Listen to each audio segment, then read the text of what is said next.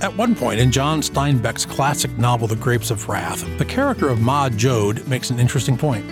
Her impoverished family had recently received some generous help from some folks who, frankly, weren't not much better off than the Joad family. And this leads Ma Joad to observe that if ever you need help, don't go to rich folks, they won't give you anything. Go to the poor, that's where you'll get help. Now, here's something we're familiar with the image of the stingy miser. Whether it's Ebenezer Scrooge or some other figure, the wealthy are sometimes not near as generous as those less well off. Well, generosity is an important virtue in the Bible, too, and today on Groundwork, we're going to ponder why. Stay tuned. Welcome to Groundwork, where we dig into Scripture to lay the foundation for our lives. I'm Daryl Delaney. And I'm Scott Hoezee. And Daryl, this is episode four of six in a series on some of the virtues extolled in the New Testament. We're focusing on virtues that are not part of the nine fruit of the Spirit, not part of that triplet of um, faith, hope, and love, uh, but these are other ones. We've covered already compassion, humility, gratitude. Still to come are programs on truthfulness and forgiveness, but this fourth program, generosity compassion, being able to suffer with someone who is suffering, not more known as empathy and mercy, humility, thinking not of yourself higher than you ought to be, but looking at yourself under the authority of Christ and embodying that.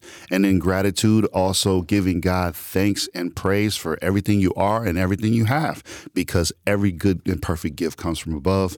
And we're looking forward to jumping into definition of generosity today. Yeah, look, good common sense definition. Uh, so, uh, what's the opposite of a generous person? A stingy person. The opposite of generosity is stinginess. But being generous means a number of things. It means not spending a lot of time calculating how little you can get away with, but handing stuff out freely without the fear that you're overdoing it, right? Being generous is not tipping your restaurant server precisely 15%, but start there and then go up over the top a little bit. Generous people round numbers up, not down. The generous do not aim ever and only to do the minimum, but they like to tilt toward the maximum. And they do it in a posture that does not say, hey, look at what I have done. Mm. They do it in a way that is kind of secretive, kind of like, well, don't let anybody know this happened. This is between me and you. And the idea is to be a person who freely gives. You're saying that just now made me jump back two programs in this series to humility. Uh, we're generous in humble ways. It's a humble generosity, not a look at me generosity. Mm-hmm. It's a humble generosity. And again, we tilt toward the maximum. A generous cook, for instance, doesn't make barely enough food to cover the basics. In fact, a friend of mine mentioned that he had an aunt who always prepared too little food. And then when the meal was over, she'd always be so happy that there, you know, there were no leftovers. Oh, I made just enough again, she'd say. But all of the diners around her table ended up stopping at McDonald's on the way home because they were still starving to death. I mean, you never got enough to eat at her house. Uh, on the other extreme, though, uh, I can remember a woman. She was actually the uh, the grandmother of some of my cousins, and she loved doling out lots of food. I mean, she asked you if you want a scoop of ice cream with the apple pie. If you said no, you got one scoop. If you said yeah, you take a scoop, you got two, and it went on and on and on like that. She loved doing it. Actually, in my extended family, that's how they do meals. The measurement of my eyes was hmm. off when I first got married because it was just me and my wife. And I'm, she's like, "Why are you making all this food?" It's because I was raised in a family where not that everything was abundant, but they had portions that were larger because her heart was like, "I can't give you everything, but I can give you this meal, and I can give you a full belly." And her heart was one of generosity, and that's the kind of family I grew up in. And you know, we often think of people like that. Generous people are joyful people. And indeed, you know, if you think of uh, generous people, you know, Daryl, uh, they are cheerful. Uh, they kind of have a zest for life and they share that zest and that joy with others. Jesus had that. I mean, all the feeding miracles in the Gospels show that. Well, we got one here in Mark chapter 6. By this time, it was late in the day. So his disciples came to him. This is a remote place, they said, and it's already late. Send the people away so that they can go to the surrounding countryside and villages and buy themselves something to eat. But then he answered, You give them something to eat. They said to him, That would be more than a half year's wages. Are we to go and spend that much on bread and give it to them to eat? How many loaves do you have? He asked. Go and see. And when he found out, they said, Five and two fish. So at this point, uh, you know, I wouldn't say that necessarily the disciples were being stingy, but neither were they feeling very generous. In fact, they're all about doing calculations here. They calculate how much money it would take to buy food for such a big crowd, and they conclude, ah, we don't want to do that. Send them away. you know. Uh, then they calculate what they've got: five loaves, two fish, not enough. Calculation, calculation, calculation. Let's do the minimum here, Jesus. Get rid of them. Jesus had other ideas. The story continues. Then Jesus directed them to have all the people sit down in groups on the green grass. So they sat down in groups of hundreds and fifties. And taking the five loaves and two fish, and looking up to heaven, Jesus gave thanks and broke the loaves. Then he gave them to his disciples to distribute to the people. He also divided the two fish among them all. They all ate and were satisfied.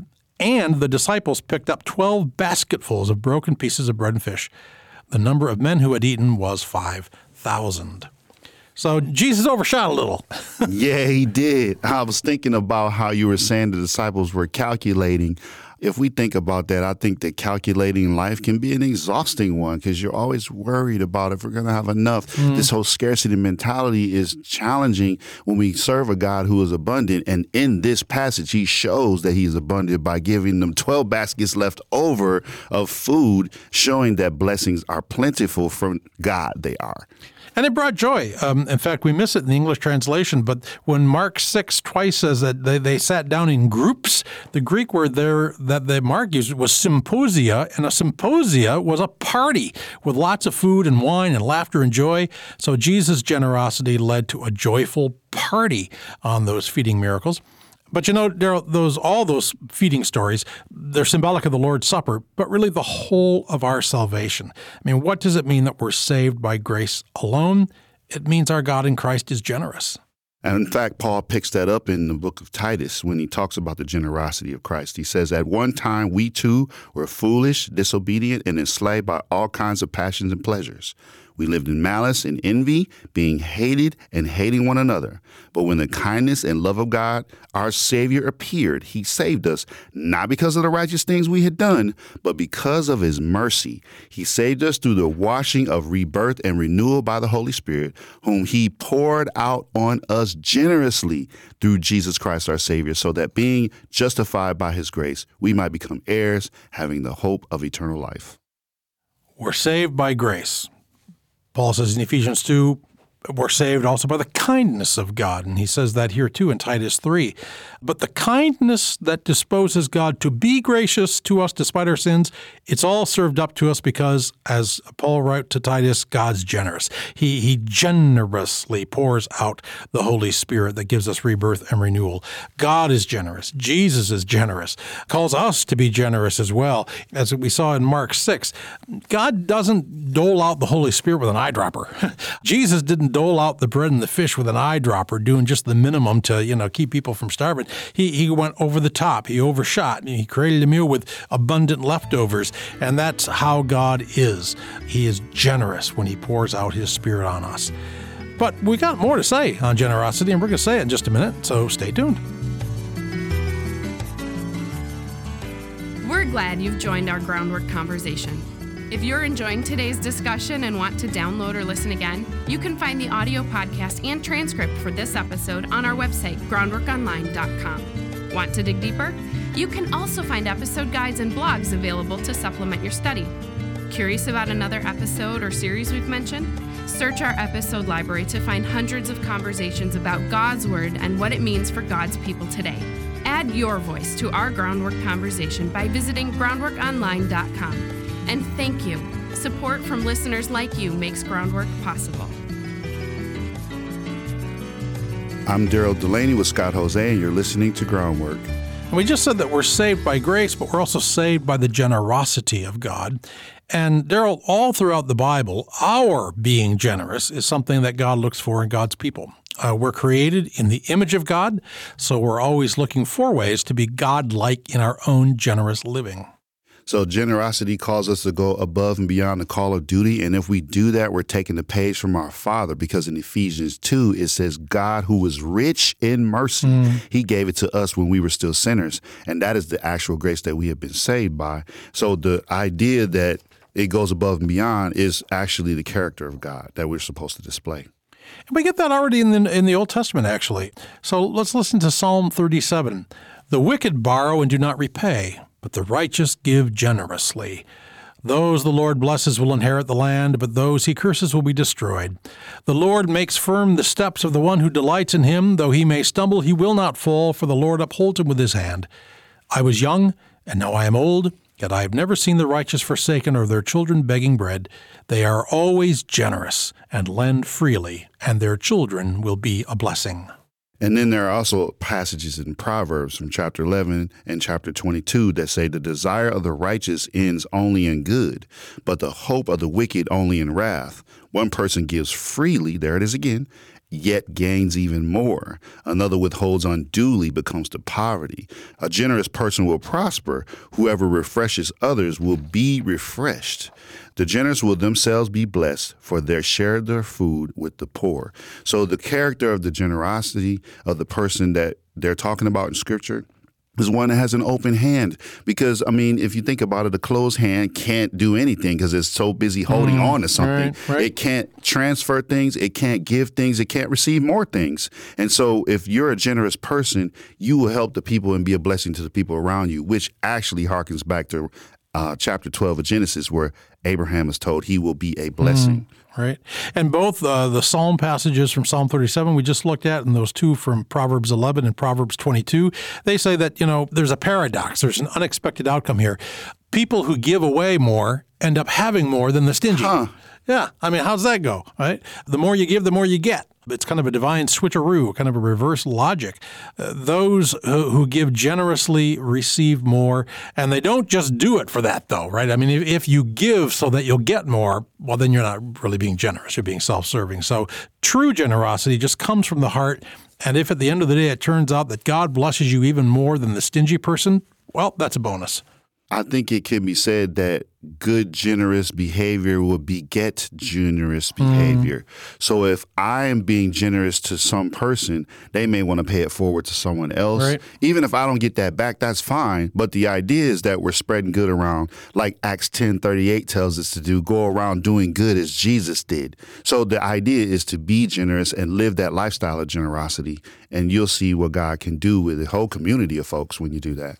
Like that pay it forward idea. I mean, I've, I've had it. I don't know if you've had it. I've had it a time or two, and I'm going through the drive-through window for Starbucks to get some coffee in the morning, and then I pull up and I've got my credit card or my money, and the person says, "The person in the car ahead of you bought your coffee Love for you." That. Right? Well, the first time that happened to me, it's like, well, I want to do that for somebody someday. It won't be that person, but and and then I did it, and then you just drive away and just imagine the smile you leave behind. It it, it creates good momentum. Speaking of good momentum, I think it was interesting in those Psalms and Proverbs passages to note too that generous people birth generous children. Their children will be a blessing, right? So we know, uh, like in Jeremiah 31, there's that famous passage of the parents have eaten sour grapes and the children's oh, yeah. teeth are set on edge, right? So the, the father eats a sour grape and the kid's face puckers. Bad generational momentum, but there's good generational momentum too.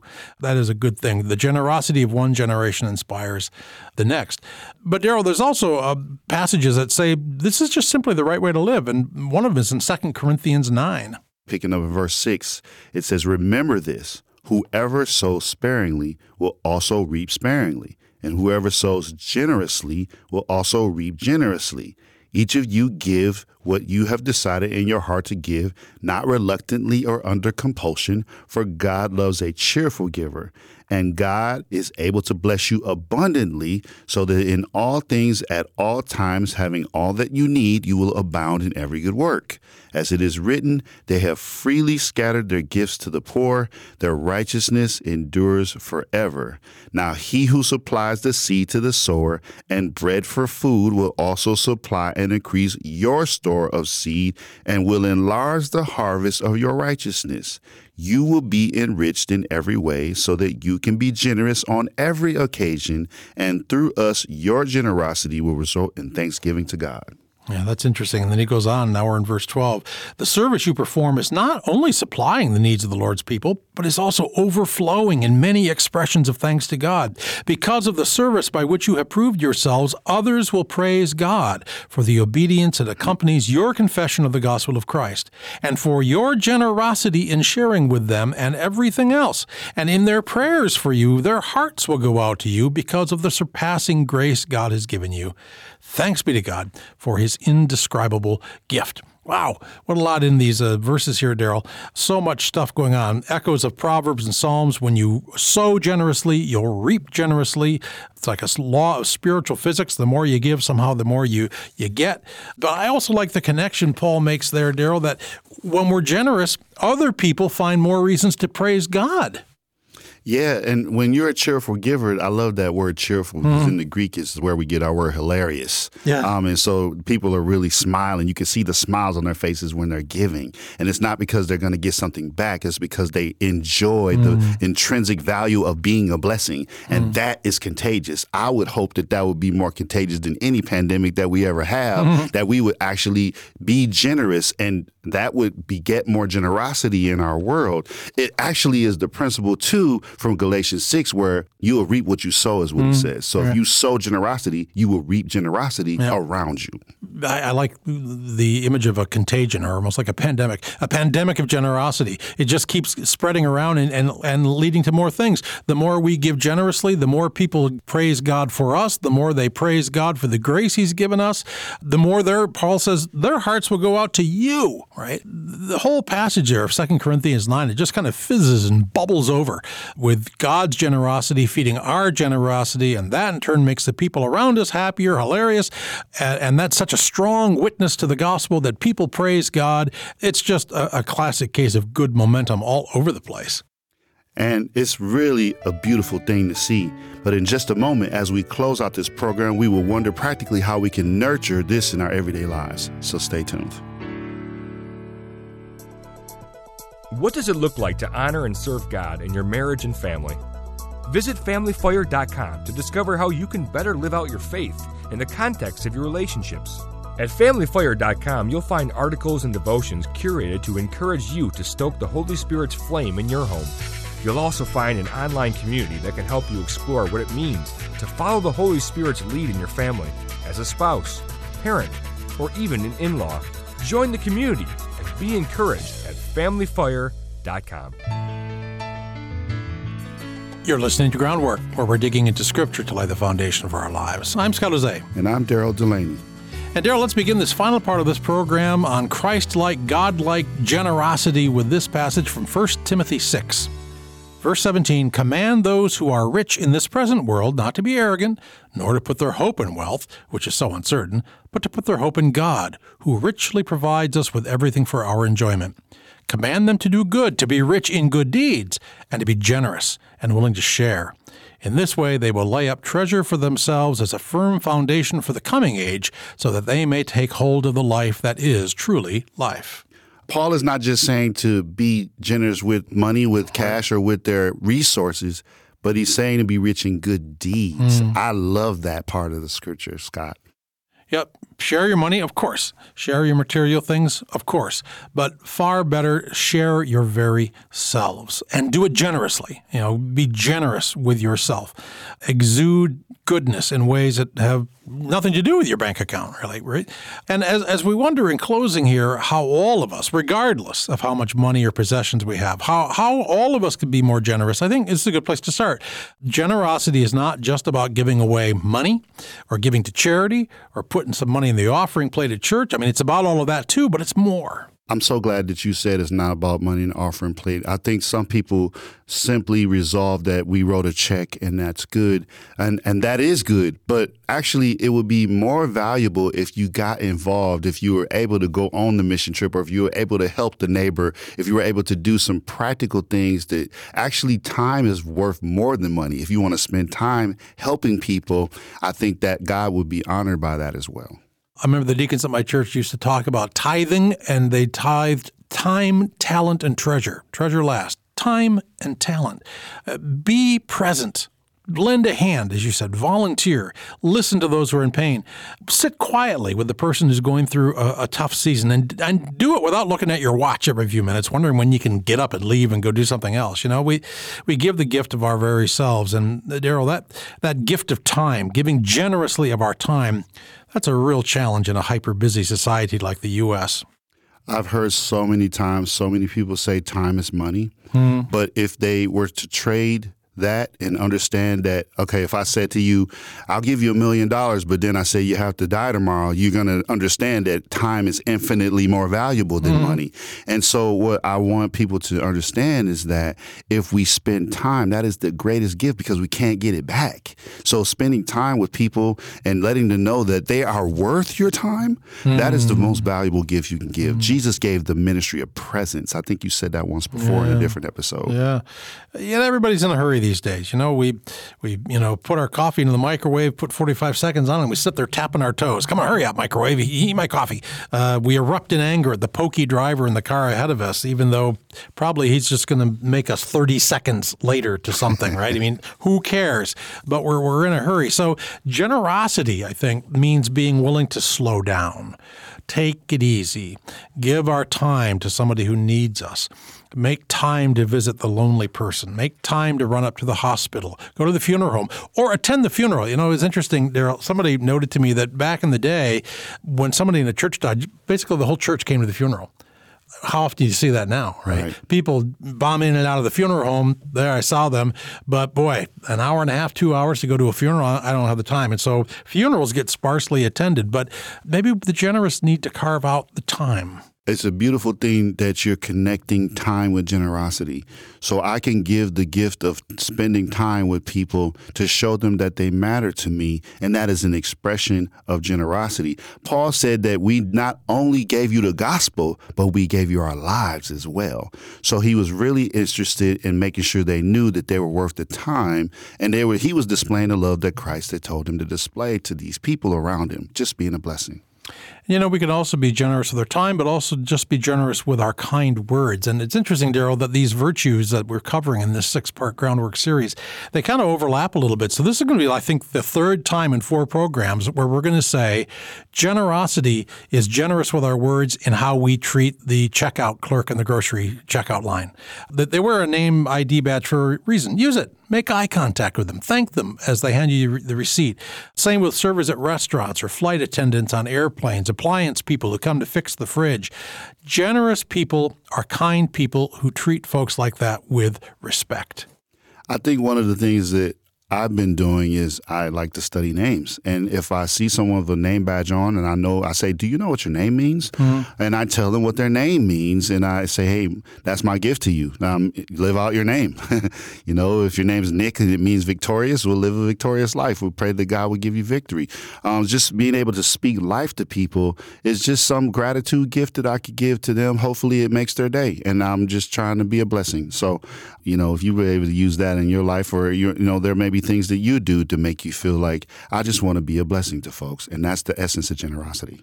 And don't be surprised when you do that if people's faces light up because, you know, you talk to people in the service industry, Daryl, clerks and, and, and the like, and waiters and restaurant servers, they'll tell you how often they get treated rudely. Yeah, I used to work retail. I know. Oh, man. and, and people won't even make eye contact with them, certainly don't bother to look at their name or use their name or thank them.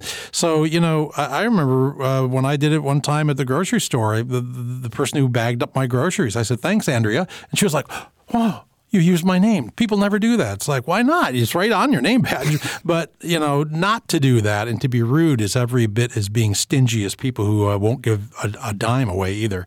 And also, Daryl, uh, lastly, don't want to get ahead of ourselves. The last virtue we're going to look at in this series is forgiveness. But we already noted that we have been forgiven by God because of his generous kindness that disposes God toward grace toward us. And we should be generous in that sense too. We all have people who have wronged us. Generous people are forgiving people. We're supposed to be chips off the divine block and bearing the image of our generous God, and we can do that by dealing graciously with each other. And I think that it's very clear that if we don't know how to be generous, we can literally ask God. In James 1, it says, If any of you lacks wisdom, you should ask God, who gives generously without finding fault, and it will be given to you. So if you want to be generous and you don't know how to be generous, you can say, God, give me your wisdom on how to be generous in a way that pleases you, that honors your name, and serves the people you called me to serve. And we can do that, and He will help us to be more generous. Thanks be to God. Well, thank you for listening and digging deeply into Scripture with Groundwork. We're your hosts, Scott Hoezee and Daryl Delaney. Join us again next time as we learn about the Christ like virtue of truthfulness. Connect with us at groundworkonline.com to share what groundwork means to you and say what you maybe would like to hear discussed next on Groundwork. Groundwork is a listener supported program produced by Reframe Ministries. Visit reframeministries.org for more information. Our recording engineer is Don Morris, and our post production supervisor is John Reeder. Our senior producer is Courtney Jacob.